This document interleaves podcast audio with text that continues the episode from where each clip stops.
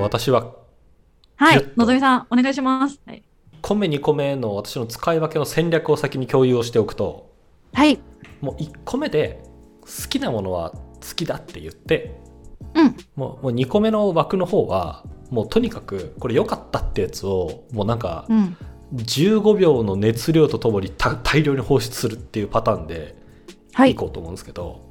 はい。わかりました。なので1個目はですねあのなんていうゆっくりめにゆっくりめとかゆっくりめのトーンで今年、まあ、一番しか読んでよかったなっていうのは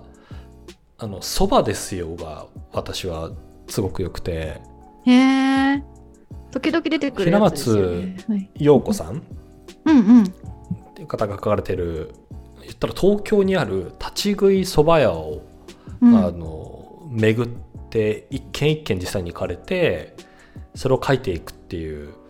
まあ、エッセイなのかな、まあ、エッセイというのがいいんだろうかっていう本なんですけどうん。もうこれを見てもう奮い立ちうん。東京旅行行きましたもん。あ、そうなんですか。立ちそば行く旅行それぐらい目の前にお蕎麦とその蕎麦を出している立ちそば屋さんとうん。そこにいる人とあ人っていうのはお客さんとそこで働いている店主の人のもう絵がねもうありありとこうこう浮かんでくるへえ。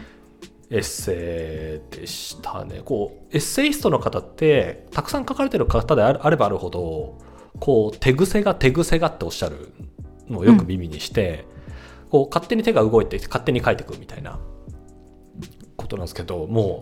う手癖が一切ないそば愛みたいなのがこもったそば愛というか立ちそば愛がうんうん。こもってる。るエッセ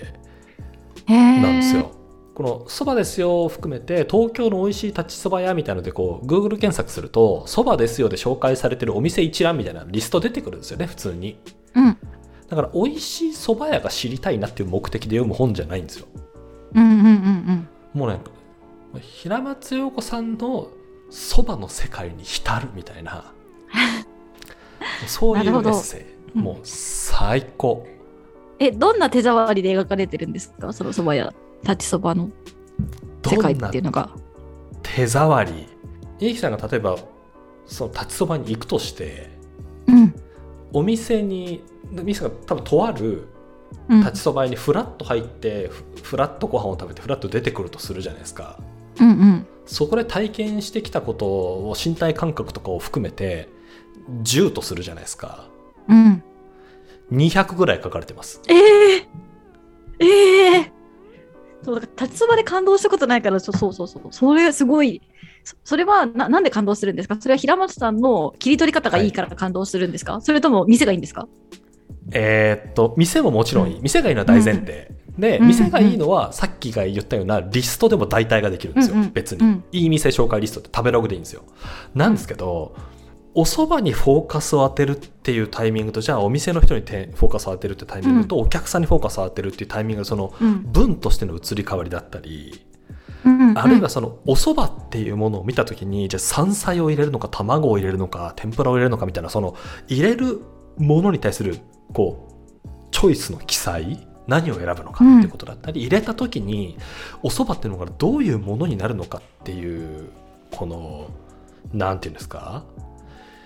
あなたは食べ物をそういう解像度で見てますかとか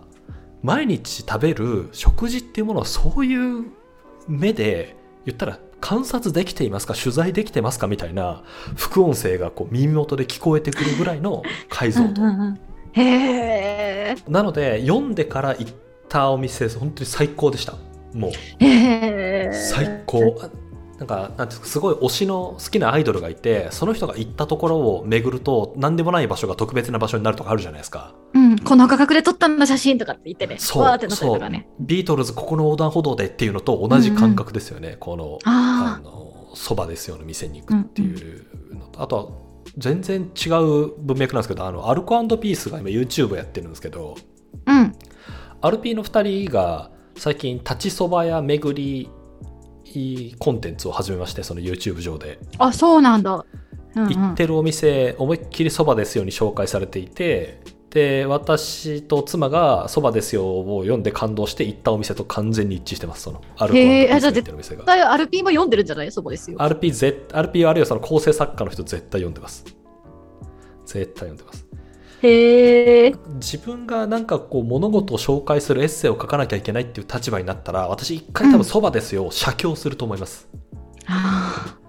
ー なるほどね。一回うんうんうんうんそばですよで書かれてるお店行って感じたことをこう自分で書いてみて、うんうんで同じことを平松さんは何て書いてるんだろうっていうことを見てみて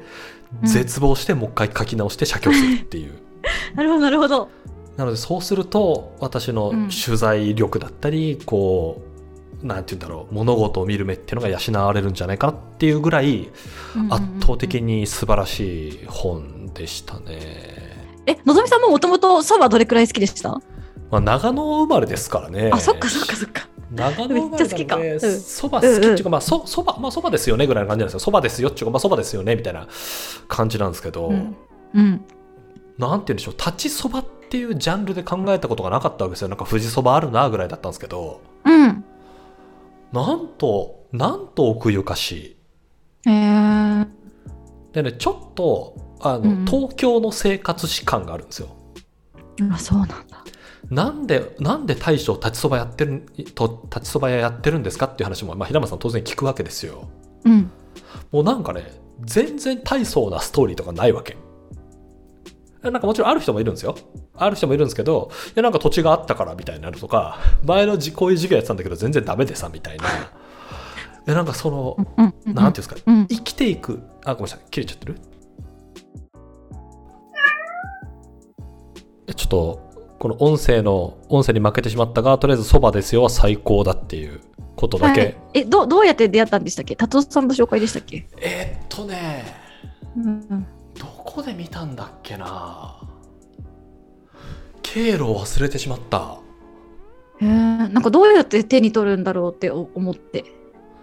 もどっかで紹介されてたことは間違いないんだよ、うんうんうんうん結構昔の本ですよねうん、2000年代の本だと思ううんうんう2008年んぐですらよいねかな、本屋さんとかで買ったものじゃないと思う、今年の8月25日に買っているんだけどこの日に何があったんだ何があったんだなんだろうでも中江町民の本とかも同じ日に買ってるからなんかすげえ思考が偏った人から勧められて読んだ本な気がするかなりの偏りを見せてるなあ、うんなんだろうなんでだろうどこで読んだんだろうう、ーいんやそういうの覚えておきたいななんでどこだっけなどっかで読んだんだあでも目玉焼きの君いつ潰すとかの辺で買ってる、はうんうんなんなだんか食に食の作品に興味がある時期だったんですかねかなあなんかで、なんかで出てきたのかもしれない。いうんうんうんうんや、なんかこの流れのまんま、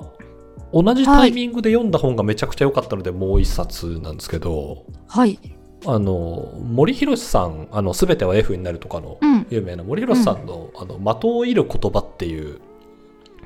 うん新言集、あの、なんて言うんでしょう、新言集、はいはいちょっと漢字変換がうまく、あの、口頭あででのきるんですけど。難しいやつですよねそうそう、難しい新言集、なんかいい言葉集みたいなやつ。うんうんなんですけど、これも同じタイミングで読んでいて、8月ぐらい。いへえや、め本当森博さんってすごい右脳と左脳行ったり来たりみたいなすごい人ですよねそう、さっきのミキさんの言っていた、この、なんていうんですか、愚かしさを書きつつ、丁寧なものも書くっていうところだと、すごい、バランスの取ったとか、そっちも書けるんかーいっていう感じのする、うんうんうんうんうんあの、作家さんのお一人。だと思うんですけど、いや、その人の言葉の突き刺さるものの多さに、もう、びへっえくりしましたよ毎週このここに出てきた言葉を読み返すっていうトゥードゥ私のトゥードゥイストにまだありますまだあるええまだある全なんか然いいおおすすめとか最近刺さったやつとかあります最どんいなのやえーっとどうだろうなちょっともう一個一個め全部いいんですけどなんかとりあえずパッと目についたものをいくと、うんえーどうにもうまくいかないという仕事の95%は最初からやらなければよかったものであるおトそうモでンスすトをね見ている。そうですねあとこれなんかこっちの方がミキさんに良さそうだなと思ったのを見つけたのでこれもいくとはい。中傷されるあの中傷ってのは中に傷つけるの中傷ですね、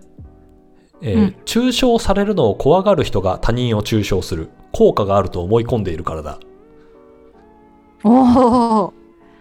的を見ている。なるほどと思ってうん。確かに中傷してくる人大体中傷されるの嫌そうだなっていううん。うん。うん。あと最後じゃあこここういう一番なんていうんでしょうこうふふってなったので締めると、はい。よく28号まで予算が続いたな鉄人っていうのがあるんですけどこれも良かったこれもすごい私の好きな本当だよ。確かに今考えたらすごいことじゃない申請大変だったよ。裏で苦しんだ事務処理の人がいるよ。 7号あたりの完成度めちゃくちゃ低かったでしょうしねうーん。なんかこれ森博さんの書かれてるウェブのブログの1行目かなんかをあの編集者の人が集めてまとめてるらしいんですよテーマごとにへえ。だからこういう文章から1行目を始められると本当かっこいいよなと思っていて、うんうんうん。それは始め方って意味でもそうだしなんかこう思っていることを言語にこうギュッとする一一文にギュッとするっていうのって私すっごい苦手なのでいやこううんこういう言葉のセンスは本当に素晴らしいなっていうこう森弘さん書き手としてすごいなっていうのとあと内容に共感するところがそれぞれあってっていうのでいや読んでよかったなっていう本のもう一冊ですねこれも結構へえそんなに新しくはないうん、2004年とか書いてありました。そうですね全然普遍性の高いというかあの、うんなんて言うんだろう今読んでも癒されたりなんかちょっと前向きになれたりふふって笑えたりするみたいな言葉がたくさん詰うんまっているいい本だうんうん気がしますねうんうんと最後最後のはい。えーっとミキさんと合わせて3つ目三つ目、うん、お願いしま進めに行す。くとこれこれも多分本当にいろんなところで進められてますけど嫌われた監督落合博満はいはいははいはい中日をどう変えたのかもうこれうん前回もミキさんと話しちゃいましたけど、これは本当にもう名作オブ名作、ねえ、だ面な白と面白そうだった。うんうんミキさんがもし来世で野球やることがあれば来世ぜひ読んでほしいはい。やつですそねれから、なんかや野球やる人のこと好きになったら野球のルール理解できると思うんで、そしたら読みます。はい。いや落合のリーダーシップどう思うあだからあれですねミキさんのうんうん次の恋で好きになった人が仮に野球に対して一加減ある人だったら、うん。あの落合の落合の監督時代のことどう思ってるっていうのをぜひ話題に上げていただければちょっとこの本を読む、はいモチベーションが高まるかもしれないうんうんうん。でも、周りでもすごい面白いって言ってる人いっぱいいました。この嫌われた監督。本当ですかやっぱ野球見てた人はうん。ルルールは理解してそうだった。ミキさんちょっと道は道は長長い そうそう、だけど、ルール理解できてないからね、まだね。はいなかなかねなかなかそこへの道は長いでもねだって編集者の視点とねそうあのチームの成果の視点と落合監督の目線っていうのがこう入り組みながら、ね、なんか変化をえ受験列で描いていくっていうのがすごい面白そうだなって思ってます。そうなのよ、そうなのよ。まあ、これは、あ前回前回の最初かなんかに私がもう、あの思いが溢れすぎうんてうんミシャに話すってやつをやってるので、まあ、うん、ぜひそこでっていう感じかな。聞いてみてください。よし。はい、